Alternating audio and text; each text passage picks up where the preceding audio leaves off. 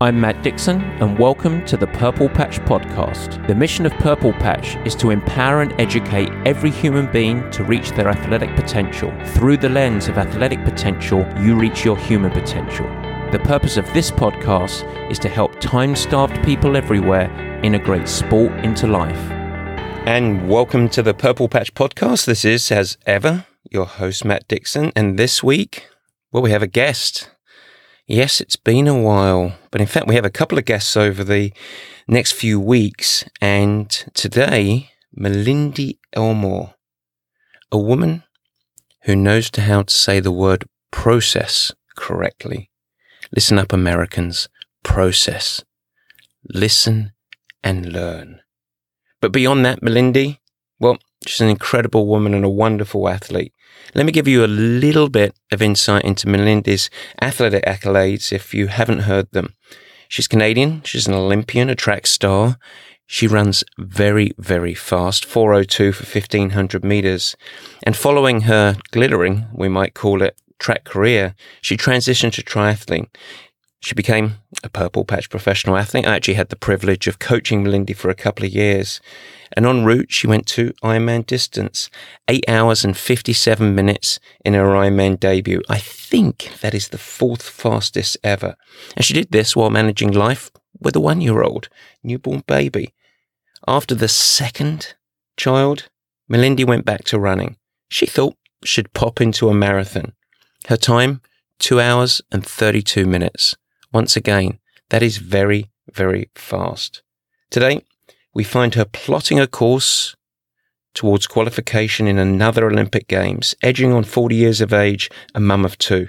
It's simply a great conversation with so many insights on so many areas.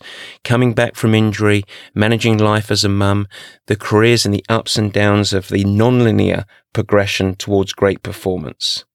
This week, no word of the week, no jingle, I know. I hear the collective groan. But that's because we want to get straight into the conversation. But just before we do, I want to tell you about a couple of things. First, you guys listening, try Nerds, it is coming up to the Ironman 70.3 World Championships. And this year, France, the wonderful town on the Côte d'Azur, Nice. And I'm going. I'm heading that way. I'm going to come and watch the 63 Purple Patch athletes that have qualified and are competing in the event, including three of our pros. And we're going to do some fun stuff. At 1.30 local time, we're going to do a live event where people can come and listen and talk about the race. The Purple Patch pros will be there. But we're also going to do a live stream, including the pros, the folks at Precision Hydration, Andy Blow, will be joining me, and we're going to talk all about the race, some of the advice of tackling these events, some stuff specific to this race, and we might even make a few predictions. I also want to tell you about a feature that we're going to be adding educational and funny stories from the squaddies, those athletes in the squad program. A very short little blurb, but as the community has really exploded over the coming month or so, We've provided already so many added anecdotes and funny stories. Many of them, I think, are really educational and worth the story. And so, if you want to learn more about Squad, you can head right now to purplepatchfitness.com, check out the Squad page. You can see what it's all about. But our squaddies deserve a little recognition. So we're going to add about a two minute piece each week that allows me to give you a little insight into some of the workouts and some of the reasons that we're prescribing it, as well as I'm sure doing some funny stories. And finally, stay tuned in the coming weeks for a little competition. Our mission is to get to a thousand reviews on Apple Podcasts. Right now, we're about 300 reviews. Lots of them, I'm glad and humbled to say, have been pretty positive. But we've got a random arbitrary quest. We want a thousand people to place their reviews. So, of course, we'd love it if you could head to Apple Podcasts, pop in a nice positive review. It really helps us extend the listenership and really reach more people in the world of performance. But we're going to put some bait. We're going to let you into a secret competition coming.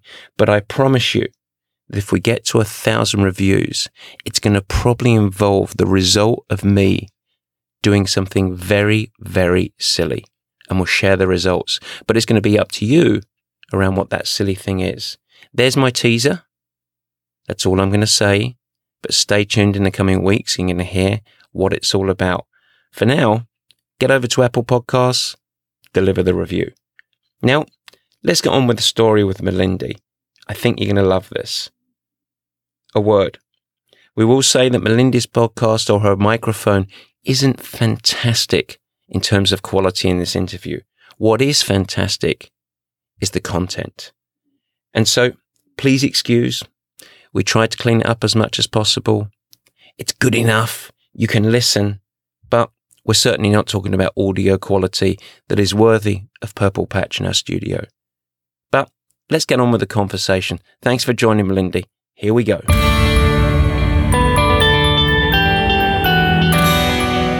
All right, folks, it is, as we like to say, the meat and potatoes.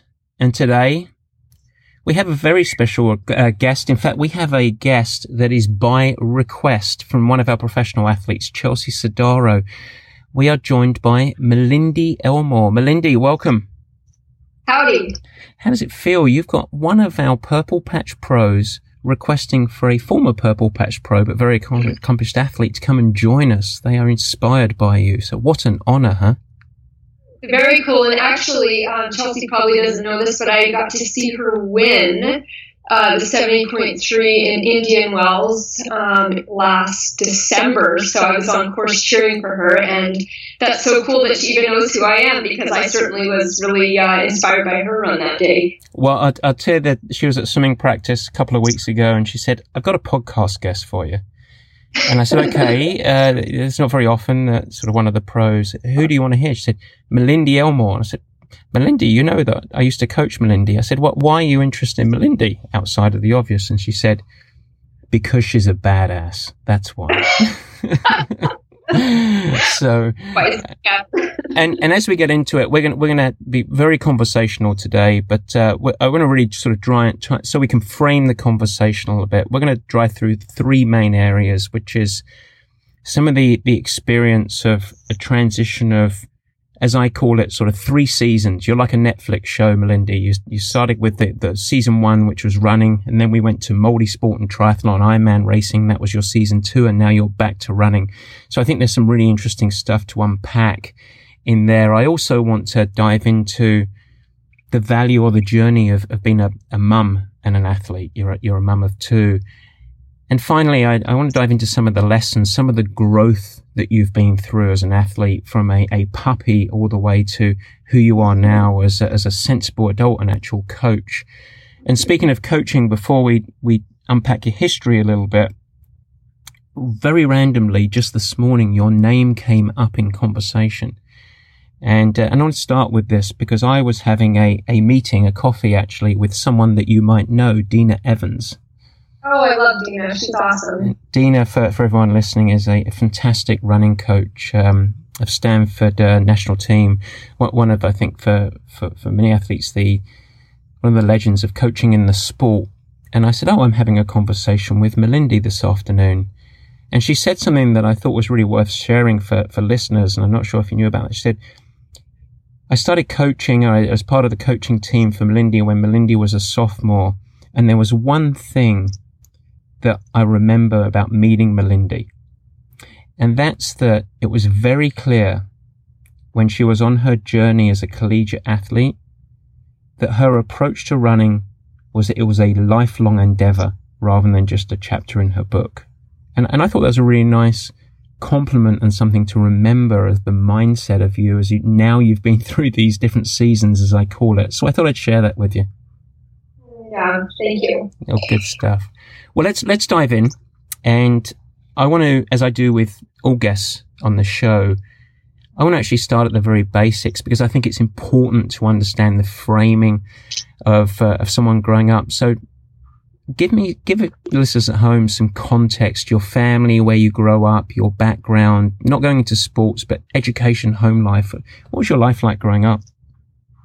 Oh, I've had a great life growing up, and I think that uh, that's you know I always step back and say it's such a privilege to be able to be in sport and have had the opportunities to do this because there's a lot of people who, who may have made great athletes but weren't given the foundation and support the support at home to pursue their passion and their love um, and to be able to you know, get an education while I'm doing it and to see the world and make friends and family. So I think that's one of the things underlying this journey is just those all those experiences through sport. But um, I guess first and foremost, I grew up in Kelowna, BC, Canada, and I live here currently again. So I, I spent my high school years here. Um, and had amazingly supportive parents who exposed me to a ton of different sports and activities. They didn't really plan to create an athlete. In fact, my mom put me in soccer when I was five because she thought I was becoming a bit lazy. Um, sometimes she regrets that because I didn't stop running after that moment. Um, but my parents were like the perfect balance of being encouraging and supportive, but not trying to live vicariously through me or push me to to do anything in particular or achieve anything. I think that's really key. I think um, a lot of athletes might be pushed too young and too hard, and then it needs to come sort of from within. Yeah. Um, and I went off to Stanford for five years, and that was a great learning experience, both you know formally in education and in just life experiences, which are more important. And then back to Canada, did a master's degree at University of Calgary, moved back to Kelowna, and then you know that's kind of where where uh, where we are now. What what was your education in both both sort of masters and, and undergraduate? So my undergrad was um, at Stanford in international relations and a minor in French, and then my master's was in environmental design, which is like city planning, basically was kind of my focus. And then I actually went back to school again a few years later and did a, um, another degree in education. So I'm not allowed to go get any more degrees. My husband says. it's, it's, Graham has put the kibosh on it. Okay, good stuff. And and sporting growing up, you mentioned soccer. One yeah. of the things I find interesting, the vast majority of highly successful athletes were very much multi-sport, and I don't mean multi-sport by triathlon, but I mean multiple sports mm-hmm. growing up. You you mentioned getting to soccer first, so I guess firstly, was was your family an outdoors family because you grew up in British Columbia? There's, a, there's an outdoor playground. Was that a part of your life? And then talk to me about your transition into sports globally. What did you do as sports growing up?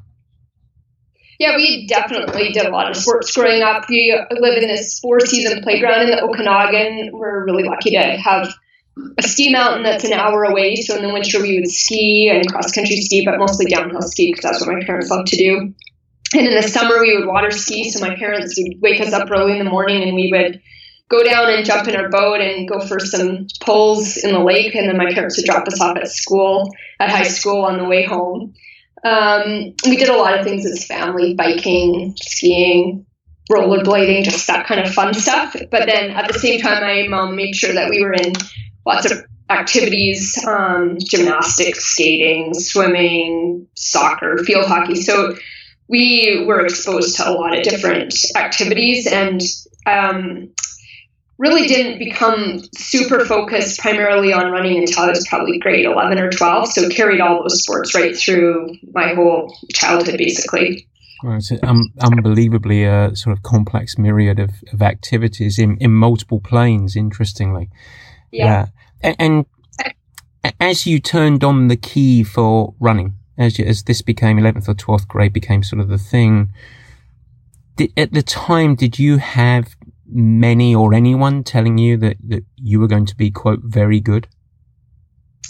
Yeah, I think it was kind of obvious from an early age that I was very competitive and that I really loved to run but it was still organic. It would be one of those things where I would ask my parents if they could time me while I ran as fast as I could around the block. And then I would kind of compare my time from the previous week. So it was sort of that feeling too of like comparing myself against myself and and wanting to improve.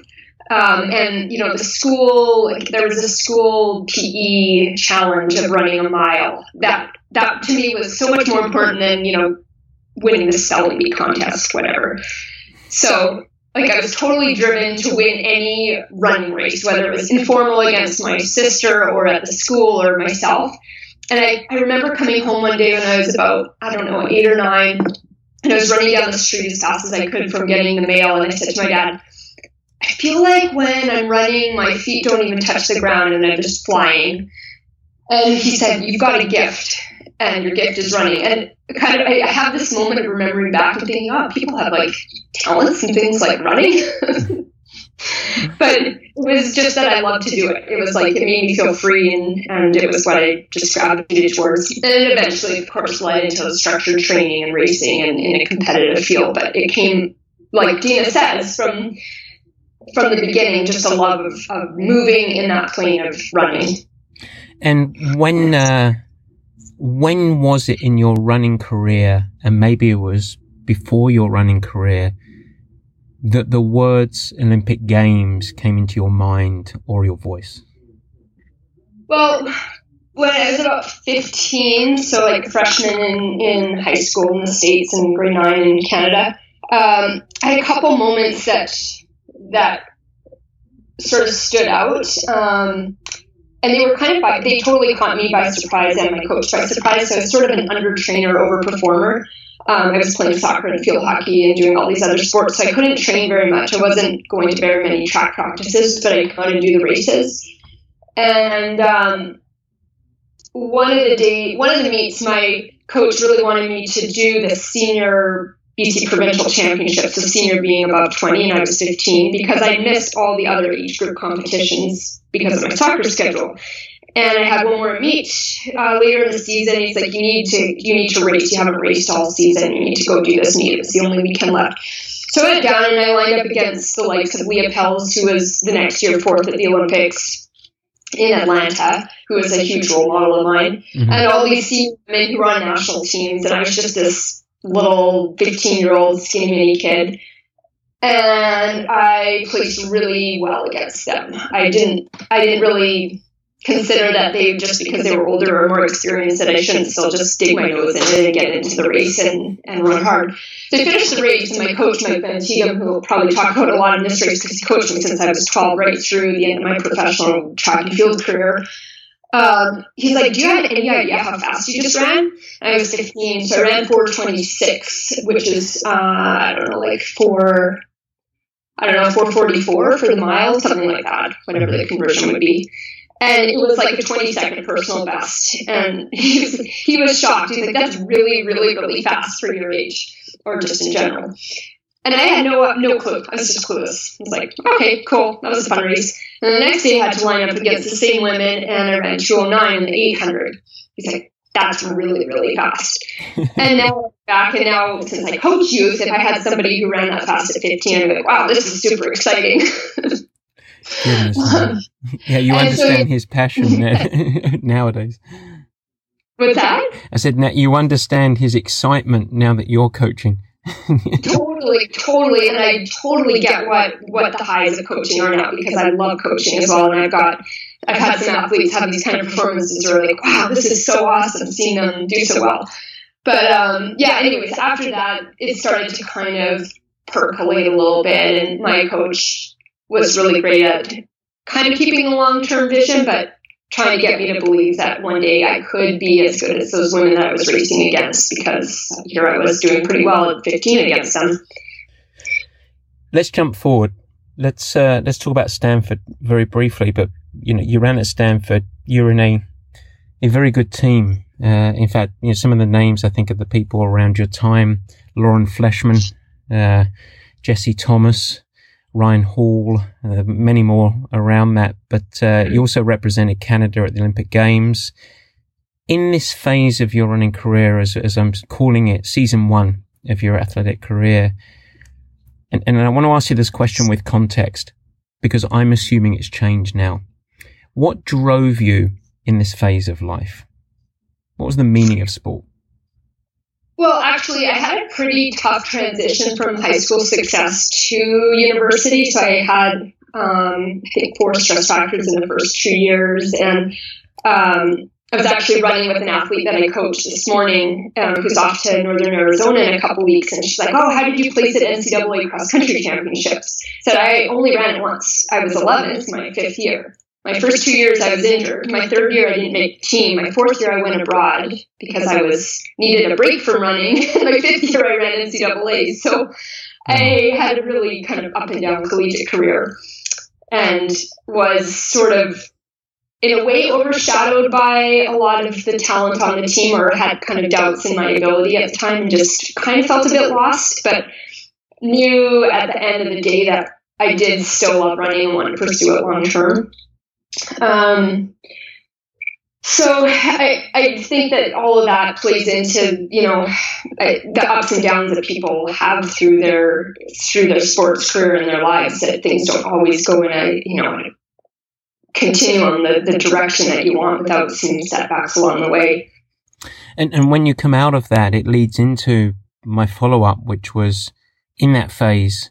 Now that with the benefit of, of 2020 hindsight, and of course going through various different experiences in elite sport, have you sort of gone through and reflected and thought about the biggest mistakes or, or lessons from that that first season, the runner season?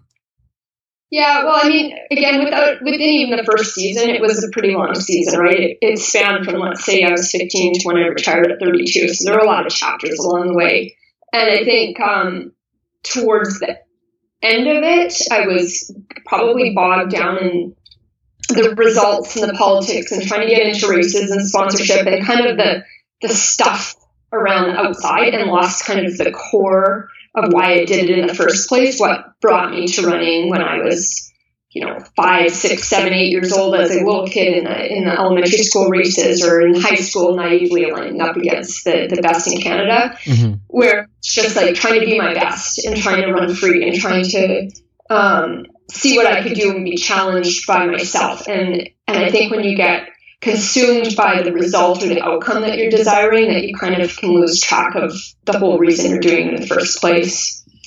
Um, and that's where I feel like I'm back to now. But at the end of say chapter one, I, I had to step away because I knew I sort of lost that for a little while. We can stop right there. What you just said is the the most important thing for listeners to uh, to not just hear but really listen and hear to, because that, I think that's an essential part of of success criterion for, for all levels of athletes. And, and it's so easy to get distracted by either external pressures. And, and you had that, you had well documented struggles and failures in many ways and frustrations. I mean, we, we talked a little bit about the non-linear progression from a musculoskeletal health standpoint and injury standpoint. You also, I think, you know, and we don't need to dig into this, but your Olympic Games qualifications were, were primarily impeded by ridiculous time, time standards that were grossly elevated by performances of now banned uh, athletes, admitted banned athletes or a part of performance enhancing drugs. So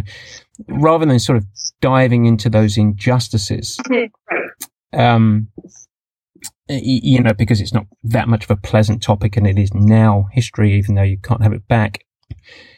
But I want to talk about failure and, uh, and setbacks and uh, and I want to understand you as an athlete of how you manage both the frustrations politically and uh, and everything that happened there, and the challenges of injury. And uh, what what are some of the lessons or, or management tools that, that you have applied over your career? Um, well, I think it's important for people to realize that athletes at, at all levels, age group athletes, professional athletes, you know, beginner athletes go through ups and downs within their performances and their training and, and in motivation and in their performance as well. Um, and that that's normal. And I, I think that everyone, when they're in that funk where they're injured or things aren't going well, they feel like they're the only person in the world who's ever had that experience and that it's um, sort of the end of the world. And I certainly felt like that too, and at, at times when I was younger, and would become miserable and consumed by it, right? And it's just so unfair, and you're stuck cross training, um, or not able to do what you want. I think now that I'm older and now that I'm a coach as well, it's like, well, it's not that big a deal. It, it is not to trivialize things because it is important to us to do well and to be healthy and doing what we enjoy, but the, in the greater scheme of things, this too shall pass. Um, and you got to get through it and you got to find some way to keep yourself ha- happy and healthy and engaged in other areas of your life which for me now is really important with my kids and my other work that it's not the end all be all if a race doesn't go well or training doesn't go well or if i'm you know have a little injury or something you just kind of move forward Um, so I didn't really. I feel like you know when I was younger, I didn't. I didn't have a greater perspective of that. It was just this is awful and I, I'm miserable and I hate doing this and um, and now it's like you know what I'll just deal with it I'll just move on. You, by the way, it's quite interesting as you talk about this. You are talking like you're a coach more than an athlete, which I find is a is a really interesting thing. I think I, I will pay you a small compliment. You're going to be a very good coach, uh, or you are. I, I, can clearly see. But uh, let's talk about Carlos your son oh, Charlie, and uh, 2014. Uh, that's when uh, I remember meeting Charlie when he was a very young puppy. I think you met him when he was one in 2015. Yes. 2015, yeah. that's right. So, uh, so 2014 is when you had uh, Charlie, who I instantly yeah. called Carlos, of course. Uh, and and your partner, by the way, Graham Hood. running is in the family. in fact, I my, my one story of Graham, he was very, very brave on a single run that he did with me in Arizona that was rather hot. And he, and he managed to keep up with me for two hours, although I, I should mention that he's, I think, a two-time Olympian. Yeah. So, uh, he, he did note that I ran like a donkey dipped in cement. I do want to point out. So, uh, so he was unforgiving in his assessment of my running ability. Uh, but well, re- let's assess his swimming too, too well, carefully. He refused to go for a swim with me afterwards. I want to point that out as well. But uh, yeah, and and but the reason I bring up family, wonderful family that you do have, interesting perspective there. Uh, having kids, get, getting married, and, and having kids, of course, it, it it evolves, and so. What perspective did you gain on sport globally uh, as you went through that process? Well, you know, when I retired from track and field in 2012, I knew I was done. Um, I stepped off the track at the Canadian National Championships and I'd won the race and I wasn't going to the Olympics. And I was, you know, I need a break. I'm ready to move on in life. I wanted to go back to school, become a teacher. And I really, really, really did want. I started to have start to have a family. Um, I was 32 and I felt super old by then. Now, of course, I look back and think, oh, I'm still a baby. Um, because that was seven years ago now. And um, it was actually, you know, that was really important to me was was to have Charlie or whoever would, you know, whatever child ended up coming in was Charlie. Um, and you know, in some ways, I think if I had known at the time that 32 wasn't so old, I would have maybe come back to the track like a lot of women are doing now. But at the time, even seven years ago, it seemed like once you have a baby in sport, you you move on. Um, but I still, of course, loved to train and I loved to race, and I was intrigued by multi-sport because Graham had dabbled in it and was doing Ironman in 70.3, and I jump on a bike with him, and that that looks like a lot of fun. Um, and so I just kind of returned to sport as a as a way of it being fun to train and to race and, and to actually jump in races with him when we were traveling. Um, but I also needed it because I had this this infant, this demanding infant at home, and I desperately needed some space from him every day to be a better parent. And it was like if I could get out for a run or a bike ride or get on my trainer or get to the pool for an hour and put him in child minding, I was a better parent for the rest of the day.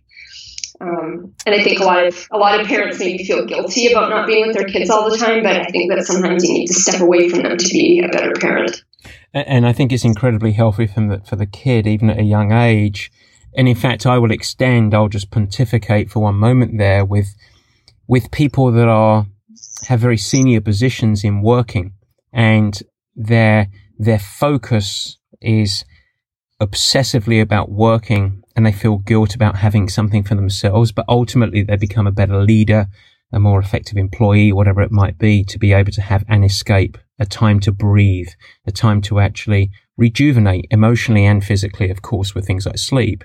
And I think it's yeah. really critical. So the parallels there are, are very, very important, as uh, as my opinion.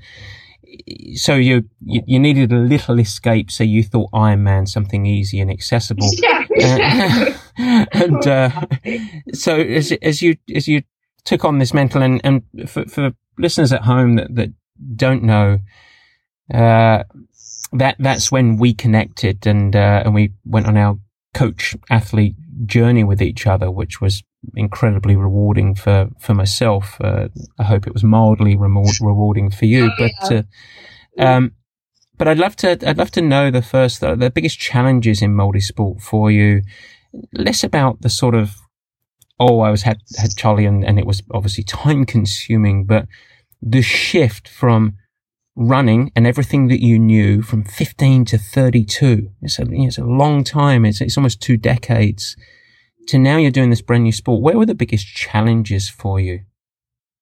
Well, you saw me swim, right?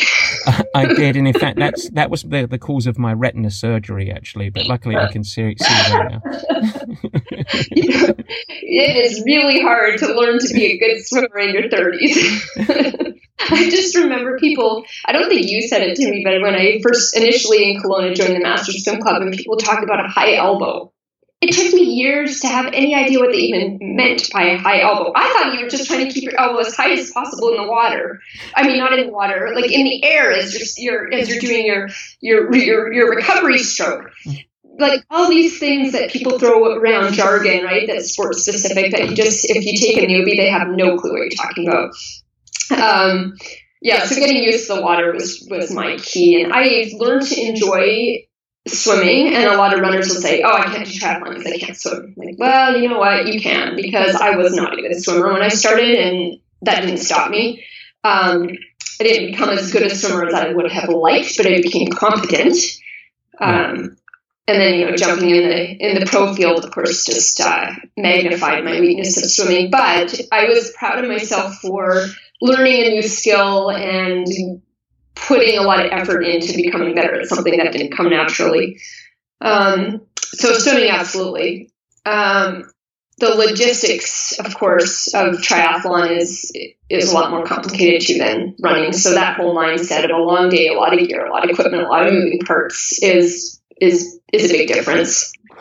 What about epiphany points? What I mean by that is, is there anything out of your journey when you reflect because now we'll go into season three of your athletic career, which is now marathon running. But was there anything that through the journey you went through in triathlon and Ironman training that were aha moments that you thought, oh, that caught me by surprise, or that's something that I can, that you would now apply, for example? Yeah, um, well, I learned a lot from working with you, and I think about many of those key messages through my through my marathon. Um, things like I think as a runner, as a track and field middle distance runner, a four minute race, we had this idea that recovery meant a day off, right? You don't you don't you don't do anything on a day off. Where uh, getting used to that mentality of you can recover actively through a training week. You can, you know, you can have that built into the context of your training. So an easy runner, an easy swimmer, an easy cycle helps you probably more than a day completely off. So that was kind of a revelation and something that I'm bringing into marathon as well, which is good because I don't think that you can do the appropriate training for marathon with this idea that you take you train six days and you take a day off every week. Mm-hmm. Um, so so now like a 60 minute run for an easy paced run as as you would describe it of like go as slow as possible without losing your form um, is part of my training that that before I would see it as a 60 minute run of oh gosh that's like a pretty long run for a day off um, and just overall load being able to handle more um, the training days of Ironman are way more significant than a running day because you just can't do that much running in a day yeah. It's kind of pushed my self imposed limits of what I can handle. That that I can handle more than I thought I could, and that I'm not intimidated now by a two or two and a half hour run. In fact, I'm just glad that it, it's not coming on the heels of a 5K swim or a four hour bike ride. Which is it. Well, let's talk about that running a marathon off of the off of the, the five hour bike ride because for listeners that don't know your, your Ironman career, I mean, this, this incredibly accomplished runner, uh, season one, where your, your fastest 1500 was four, four oh, uh, 402, yeah. How, how disappointing. But yeah, 402. And you can do the math, folks at home listening. I mean, it's incredible performance. Your first Ironman you did was one of the fastest debuts in amongst any any uh, professional female Ironman athlete. You were under nine hours in your first Ironman on a legitimate course, riding alone all day. There were there were no sort of funky uh, short courses or, or you know draft benefits or anything. So, but that is a incredible uh, delta, and I think not just physically, which is the obvious thing, mentally, and the the shift of racing mindset that went from four hours, four four minutes, I should say, to just under nine hours. How did you manage the shift in mindset? Was that was that really challenging or surprising for you? Um, no, I don't think so. I think you know a lot of people say, "Oh, what do you think about all day when you're racing an Ironman or training?" And I think there's just enough things to think about that keep you in the moment, like your pace and your fueling, your nutrition and your form, and you can just keep playing over in your mind all the different pieces. So really, truly staying in the moment. And to me, that to me that talks to our emphasis on process. And a lot of people here will oh, be process oriented and that's to me what process oriented is is trying to stay in the moment. So you're mindful of what's going on and not getting ahead of yourself. And so the time goes by really quickly. And it's the same as in track and field or the same analogy you're you're thinking tactically you're thinking about where you are in the race you're thinking about conserving when you're going to make your moves covering moves so to me, that's what I love most about racing is that you're in this really deep focused state and time doesn't matter anymore. It could be nine hours, it could be two minutes. It doesn't really matter because your mind is completely absorbed with the task.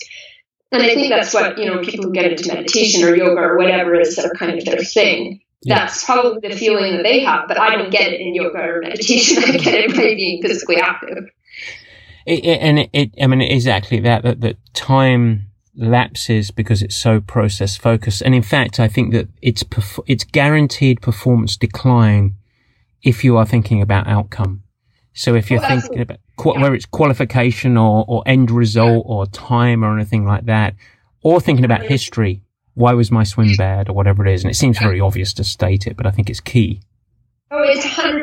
And it's really sometimes hard to get yourself out of the mindset when, when it's going down that path.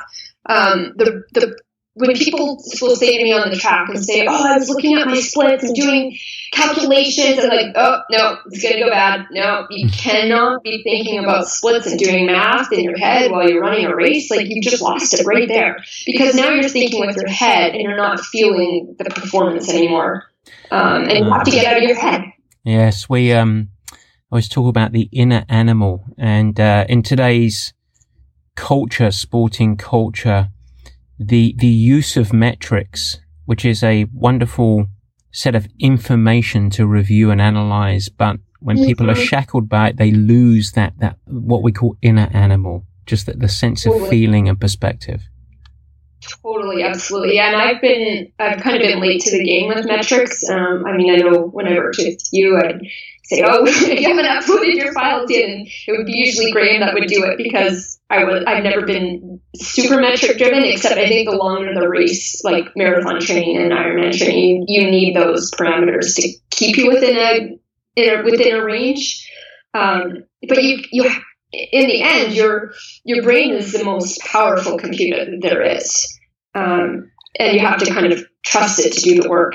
We think alike. The uh, just before we re- started recording this, uh, Chelsea, actually, who we talked about at the top of the show, was on with our with our squaddies, our squad athletes, doing a live Q and A, and uh, I talked about a question that I received, which was, "What was the power that you told Chelsea to ride at at Santa Rosa?" And so I asked her the question. Santa Rosa seventy point three was last weekend, and Chelsea that was a sort of comeback race, and she had a fantastic performance and won.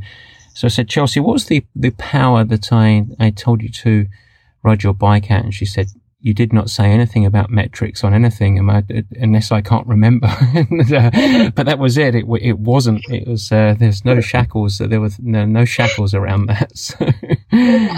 How about the time when um, I think I asked you what power I should ride at, and I threw out a number, and you looked at me and said, "If you do that, you will be blown to pieces." and he said, you need to ride as hard as you can ride. It was a 70.3. So that was basically my whole approach to, you know, the 70.3 bike ride. Am I riding as hard as I can ride? Are my legs dying? Just sounds good. Go really hard. Now that is world class coaching right there, isn't it? It's brilliant. Oh, can't think. Go as hard as you can. What a strategy. Kind of, but it's like, well, it's a race I mean, obviously you have to do some pacing in the long races, but ultimately the goal is to go as fast as you can go. There you go. Pretty simple. Keep it simple. Yeah. Let, us talk about being a mum. And uh, the, the, I, want, I want to dive into recovery a little bit. Uh, what you, you you started the sport of Ironman, and you you still are this one this this wonderful addition to your life. At the same time, I think every every parent, mum and mum and father, can say it's also a stressor in your life, particularly in the early years. So, what did that have an imp- did that have an imprint on you around recovery at all? You know what? I I wouldn't say so. I mean, I think it's actually kind of a positive imprint. I mean, obviously there's some nights that you don't get as much sleep and you can't put your feet up and have a nap in the middle of the day when you want to, unless you can coerce your kids into napping at the same time. Um, but for me, I think recovery, and for a lot of people, is as much emotional or energy system, energy, brain, mental energy as physical. So the time away from thinking about what you're doing in the sport and the obsession with, am I doing everything right? And to me, recovery might be just going to the playground now and being in the moment with my kids and recovering that way because I'm not, you know, obsessed. I'm, I'm, away from it, and yeah. and that's nice to have those breaks and not just be sitting dwelling about your next training session or analyzing how the past one went. And um, I think that's you know I think that's important too. What, what about advice for for mums, athletic mums, or, or mums that are athletes as well? Uh, maybe one of the same, but pregnancy, the journey of postpartum, the progression back to performance. Do you have any advice? What, what would be your driving advice? Um, well, it definitely is an individual journey. Everybody's you know, pre-pregnancy, pregnancy, postpartum journey is unique. So it's kind of hard to to do one size fits all. Obviously, uh, for me, and we talked about this when I when I so I left doing our triathlon and Ironman because I was pregnant and then you know got into running after, again afterwards. But when we had a chat when I found out I was pregnant, it was like you know what we're going to put a hold on training um, and not I didn't feel like I needed to do training sessions the whole time I was pregnant. It was this focus on just being fit and active and healthy, but not training per se. Because as, as I see it, you're going to hit rock bottom anyways before you're going to climb out of the hole of delivery. So why be super fit, anyways? um, but yeah, I, I think it's an important time to kind of listen to your body and scale back and be active during pregnancy, but not be so pressured to be uber fit the second that you can get back to, to running and take it organ or training and take it organically. So when I started up um, after the last baby, it I don't know, it took me like four months or something to the point of running a decent amount or decent pace because I, I wasn't that fit. So it happened, you know, in stages and gradually and progressively through the postpartum return. And I didn't have an agenda or a time time frame, a deadline that I had to do this race or I had to be fit by this date. Um, when my body was ready, I was ready. I, I think that's really important, and uh, and obviously it's not something I have been through, but the the and, and this could be applied to injury as well. Putting fixed dates on things of this is when I need to be back by on, and obviously coming out of what is a major physical event, uh, obviously a massive life event, but putting fixed dates around expectations or looking over the fence and thinking, well, my friend Jill went through this, and so therefore I want to follow that timeline is um, is just not recommended because it's it's never going to be the same. Might be quicker or slower. Oh yeah, be the same. Yeah, totally. I have an athlete right now who's in a bit of an injury cycle, and and she was really keen to get back running after her stress fracture was you know healed, quote unquote, because these are again it's process. And there was this when when can I reach? When can I be fit? And it's like you know what injury begets injury in a lot of ways. The, the easiest way to get injured is just having to come off of an injury. And so you go down this rabbit hole of chasing these deadlines and this imposed pressure, and, and it can lead to a pretty vicious cycle that you know a lot of people find themselves in. Um, or in the, in, the, in the first place, if you just been a little bit more patient and, and taken things a little slower, then maybe that in the end it would be faster overall in your return. Yeah, and I'd, add to that, that one of the mistakes I think many people when they get injured is to and we can use Chelsea again as an example where Chelsea went through a uh, an injury cycle over the last eight months. Uh, so really, you know, significant injury. But rather than just trying to treat the symptoms and get that injury better, she actually converted it to an opportunity to say, what do I need to do to, from a musculoskeletal standpoint, make me really robust and strong? And it's very hard to do when you're training you know, when you're, mm-hmm. when you're sort of in full flight. And so rather than just trying to fix or rest the stress fracture or the Achilles issue or the hamstring pull, getting absolutely robust and strong and athletically, functionally sound is a, is a wonderful opportunity and shifting the lens on that and then being really patient on the return, of course. Otherwise, you have these athletes that are quote unluckily perpetually injured, where in many ways just a little bit more patience or a little bit more global perspective can break that cycle in uh, in many ways. Um, yeah. But by the way, no, go go ahead, go ahead, please. I was I was just thinking the whole time you were were talking is that perspective was the word that that was coming to my mind, and then you said it, global perspectives in the end. But I think that what Chelsea did was was an advantage to her both from a physical standpoint and focusing on some weaknesses and strengths, but mentally she she dealt with that setback psychologically really well. Like, okay, this is an opportunity instead of this is a negative. I'm going to be depressed about this. Is like, okay, so what doors are opening because I have the setback? What can I do instead to make myself better? And it gives you more purpose and and something to get excited about when things aren't going well. And instead of dwelling, you know, on what's not going well.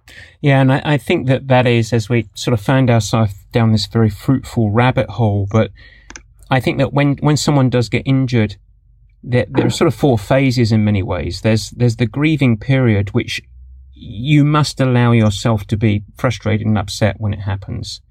But then after that, X number of days or hours, you have to convert to action. And it becomes mm-hmm. sort of planning, and there's obviously a healing period, but there is a shift of mindset away from what can I not do to now, what can I do? What opportunity can I find in this adversity? And you go on that journey. And then I think that there's the critical third stage, which many people, and this is where people fall into injury again, is you might do everything. It's that, that phase of going back to activity in the, the sport or the discipline or the area that you have been injured in and the ramp back up from activity to normal training. And that is again another phase where people start to lose patience because no one else has sympathy and, uh, no one cares anymore. And, and you have to be so patient rather than I'm back and I'm going to go. That is the phase that cannot be rushed because if you do that right, then when you go back to full fledged running or riding or swimming or whatever the sport might be, your chances of re-injury or a different injury are greatly reduced. And it, it, it takes tremendous patience. And I think it also takes a team approach because you need accountability and perspective, which for any athlete is incredibly hard to navigate, I would say. Yeah, I would absolutely agree. That last stage feels like it's never going to end. You think, oh, I've done my time off. I'm ready to go. Oh, wait, I'm doing a 30 second run today. and it's going to take me six weeks to get where I can run a couple miles straight through. And you just, you're so done by then. Um, but you're right. If you rush that stage, you will find yourself quickly back where you started. Where you came. Well, well, let's very quickly, briefly, because we, have been already been talking for for a pretty good amount of time. But I do want to talk about season three, running uh, your marathon right now, or, or your your third chapter, as we call it. Different from when you were phase one of your running career. What are now your what's your mindset, your expectations, your goals?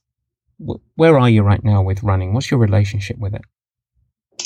Well, I'm really loving being kind of full circle back to where I started. And I'm going to talk about starting like 20 plus years ago of just loving the sport again for myself. And I definitely have some goals that I'm excited about. Um, but I feel like I've stripped away a lot of the external stuff that, that became consuming in, in the end of my running career. And and I wouldn't say my triathlon career. I think that was a separate mindset. That was more for reinvigoration and refresh as well.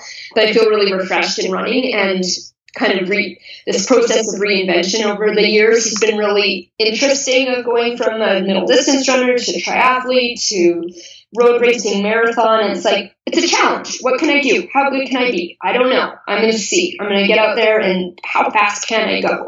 Um, i hope i can go fast enough to uh, get a spot on the olympic team next year in tokyo and i'll be 40 years old when i race there and that's cool to me now because hey i didn't ever think that that was a possibility when i planned out my career as an athlete. But if it doesn't happen then life goes on. I'm okay with it, but it's a cool challenge that I'm excited about. Um, I'm excited about um, helping other people achieve their goals and, you know, helping people run fast and find perspective in their lives and, you know, having this greater purpose that's not just all about my own performance as well. Well, your your own performance was 232 in that that was your first marathon, yeah, 232. Yeah, my first, yes, in January goodness, what, what disappointment! Not under two thirty, but okay, all right. Uh, I'll tell you what. If you were still under my wing, I would have been disappointed. We would have had words, but uh, no. and, and you know, seventh in, in the race, and I mean, there's this. No doubt, you created a lot of rumbles in the, both the running world and the triathlon world. It, it made some people's heads spin, and, and just massive respect. And ac- across the Purple Patch Pros are just like fantastic. We're so happy for you, but I have one question, one question from outside, and uh, and I wanted to give this because it's from Chelsea Sodaro, and uh, she wanted me to ask you this because I said Malindi has agreed to come on and have a conversation. She said, "Well, can you ask her this?" So here you go. She she's very interested to know now in this chapter three how your triathlon journey contributed to your your current marathon and half marathon success, and and perhaps the answer is it didn't. But please tell me. no, it was definitely an important part of the journey. I think if I'd gone from track race to marathon, that it would have been a, a, different a different outcome for sure. Because I needed that break, and I think you know we touched on it a bit before in terms of the idea of active recovery within within the training cycle, um, being able to handle more load. I think the mileage would overwhelm me initially, and um, you know, having a better appreciation for fueling, for hydration, for pacing, all those things that are important in triathlon that aren't in a 1500 meter race. Um, I'd say, you know, when I stepped on the line uh, for Houston, I was just really happy that I wasn't getting off the bike after a five hour bike ride and that my hip flexors weren't already super, super tight. So it's like, oh, I get to start off like not in glycogen depletion. My hip flexors are loose. I'm wearing the right clothes for running. What yeah, a gift, this is pretty yeah. good start to a marathon. What what a gift! Uh, what what? And now that you're a coach, I'm going to put you on the spot a little bit and uh, you only have a, a couple of uh, questions to go, Malindi. But I'm going to put I'm going to ask you a coach's question here, and um, when you now coach athletes, and and you have seen many types of athletes, both as an athlete yourself in running, in triathlon, back to running, and now as a coach. If you were to identify traits of the most successful, what which would deliver the best chances of long-term success, what would you look for or what would you identify? Oh, um, I think one having that kind of that grittiness um, and having the desire and the fire to be good. Um, I, I, would I would speak to someone who I was telling a story also this morning. Um, I coach a uh, she's almost 19. Her name's Taryn O'Neill, and she's super inspiring to me. She's off to NAU. And I think she's got kind of that grittiness that's going to take her long term. She's got a fire in her eyes. But I was telling her about how I talked to Gabriela Stafford a few years ago, and she just set the Canadian record in 1500, which is um, which is a 30 something old record. She just said it last week. And I said, I talked to her a few years ago and she had this like this grit, like I'm just gonna get it done kind of attitude. Um, so I think that that's kind of key, having that fire that's internal. Mm-hmm. Um, for sure, being able to have balance and perspective, though, having that grit, but also being able to take a step back and see the big picture and kind of realize where you fit in it, um, that it's not the end all be all, and that you don't have to obsess over every detail. I think that's a key for for success in anything. Is you know, if things don't go perfectly, that's okay. That's still part of the big picture. Um, sorry. No, go ahead. You're on fire. I'd say um, perseverance because you can't. You're, you're nothing comes overnight, so it's just the, the one step at a time, one run at a time, one week at a time, and it all builds. So it's perseverance, and it's also patience, and it's also consistency. Um, that's probably more than five, um, but I think those are all are, are all qualities besides having you know some innate ability and skill. But I think those are like personal characteristics that are that are important. And if we remove the skill or innate ability, the characteristics that translate to anyone's personal performance in any endeavor, which I Absolutely. think is uh, really important. Yeah.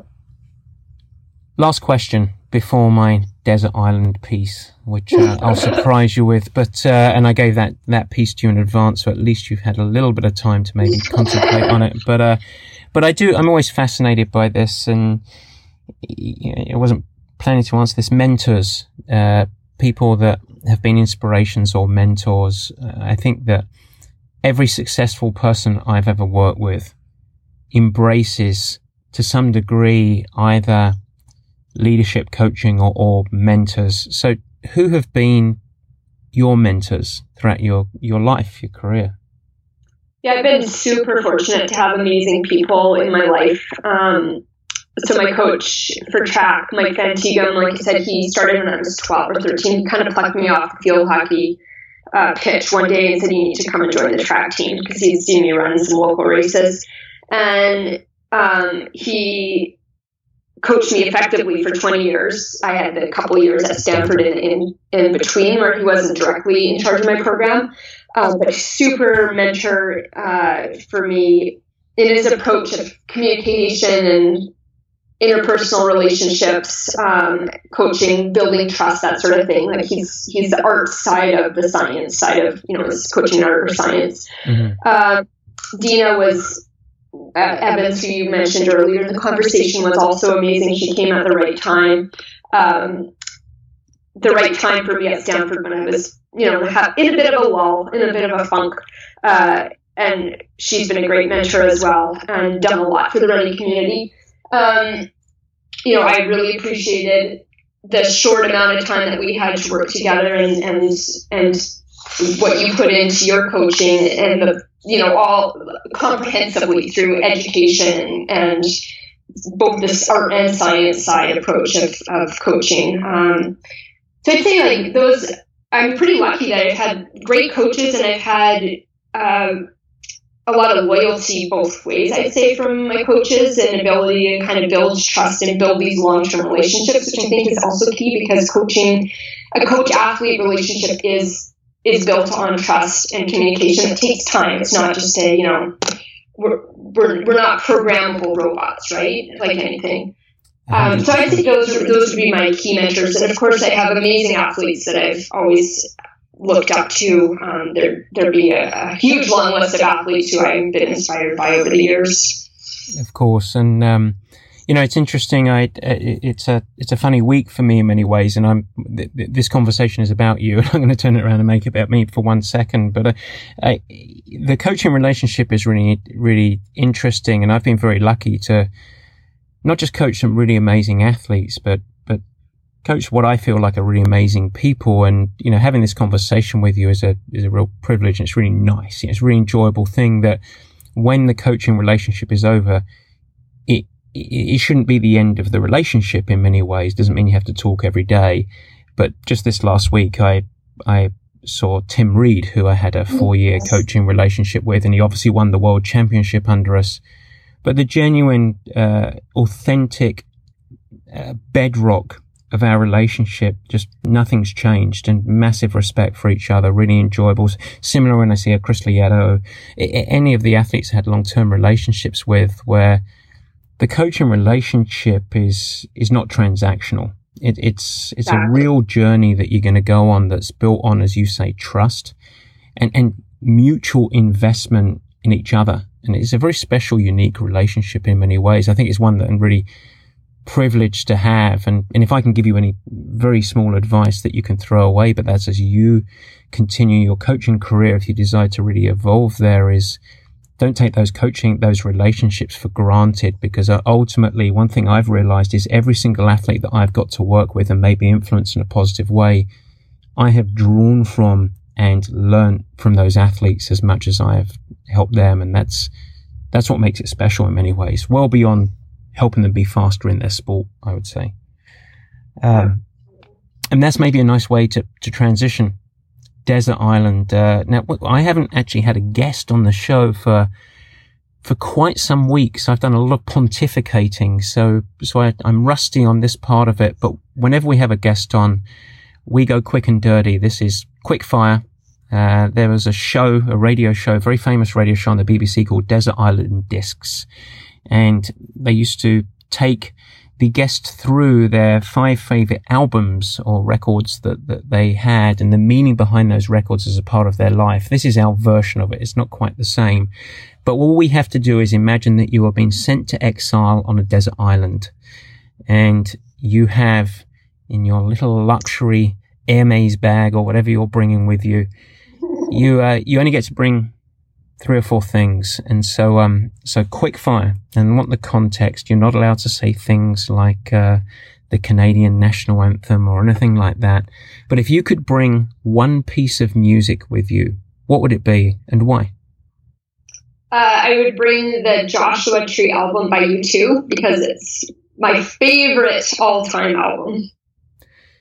Good stuff. And number two, by the way, I'm, I'm going to try and stay neutral because I'm not going to judge anything. Oh, that's a very, it's a very good album. It's a, it's a good choice. So I give you that. But globally with everyone, I, I try not to react. If you could only bring one book with you, what would it be and why? Well, I hate to read books more than once, really, fiction books, but I love fiction. So I bring The Lord Running because it's been sitting on my bookshelf and it's huge and it would keep me busy for a long time if I was stuck on an island. Good stuff. And what about one other thing? Anything in the world? What would it be? What would you bring with you? Am I allowed to bring a satellite phone so I can get off the island? You're very cunning and you're very driven, so I'm going to give it to you. if it's charged, and then yes. yeah, okay. And we, I think that's what I'd like to take. all right, good stuff. You're, you're, you're not one for solitude. And uh, you have some you're on the, the beach, on the boat. We're kicking you off. You're going to exile. We won't see you for too long. We we thought forever, but you've got a satellite phone, so therefore you're going to get see us soon. But you have some final words for the world. What would your last piece of advice to the world be as you head into exile? Oh boy. Um, well, I would say that the impact you make on others is more important than what you're going to achieve individually. Goodness me. Wise words. Malindi, thank you very much. I really appreciate it. Thanks. It was great to catch up again. I hope that uh, we can do it again soon. We will. Well, there are there are certain running races coming up soon. There are certain competitions, but uh, my last words is uh, embrace your journey and, and, best of luck of the journey. And I know that not just in the running world, but the larger world, you've got uh, you've got a lot of fans and a lot of people supporting you for the right reasons. So I, I, really hope that the coming year goes fantastic and you stay healthy and you keep it loving the sport that, that you're you're built to run. Awesome. Will do. Thank you very much. Thanks. Thanks so much for listening. This has been the Purple Patch Podcast. If you like what you hear, we'd really appreciate it if you share with your friends and even go the extra mile and head over to Apple Podcasts to subscribe, rate, and review the show. The Apple Podcast link is in the show notes. Your support and positive reviews go a huge way in increasing our visibility and also the exposure to time starved people everywhere who want to integrate sport into life and ultimately thrive. Don't forget, you can also follow us on Instagram, Facebook, and Twitter. Cheers!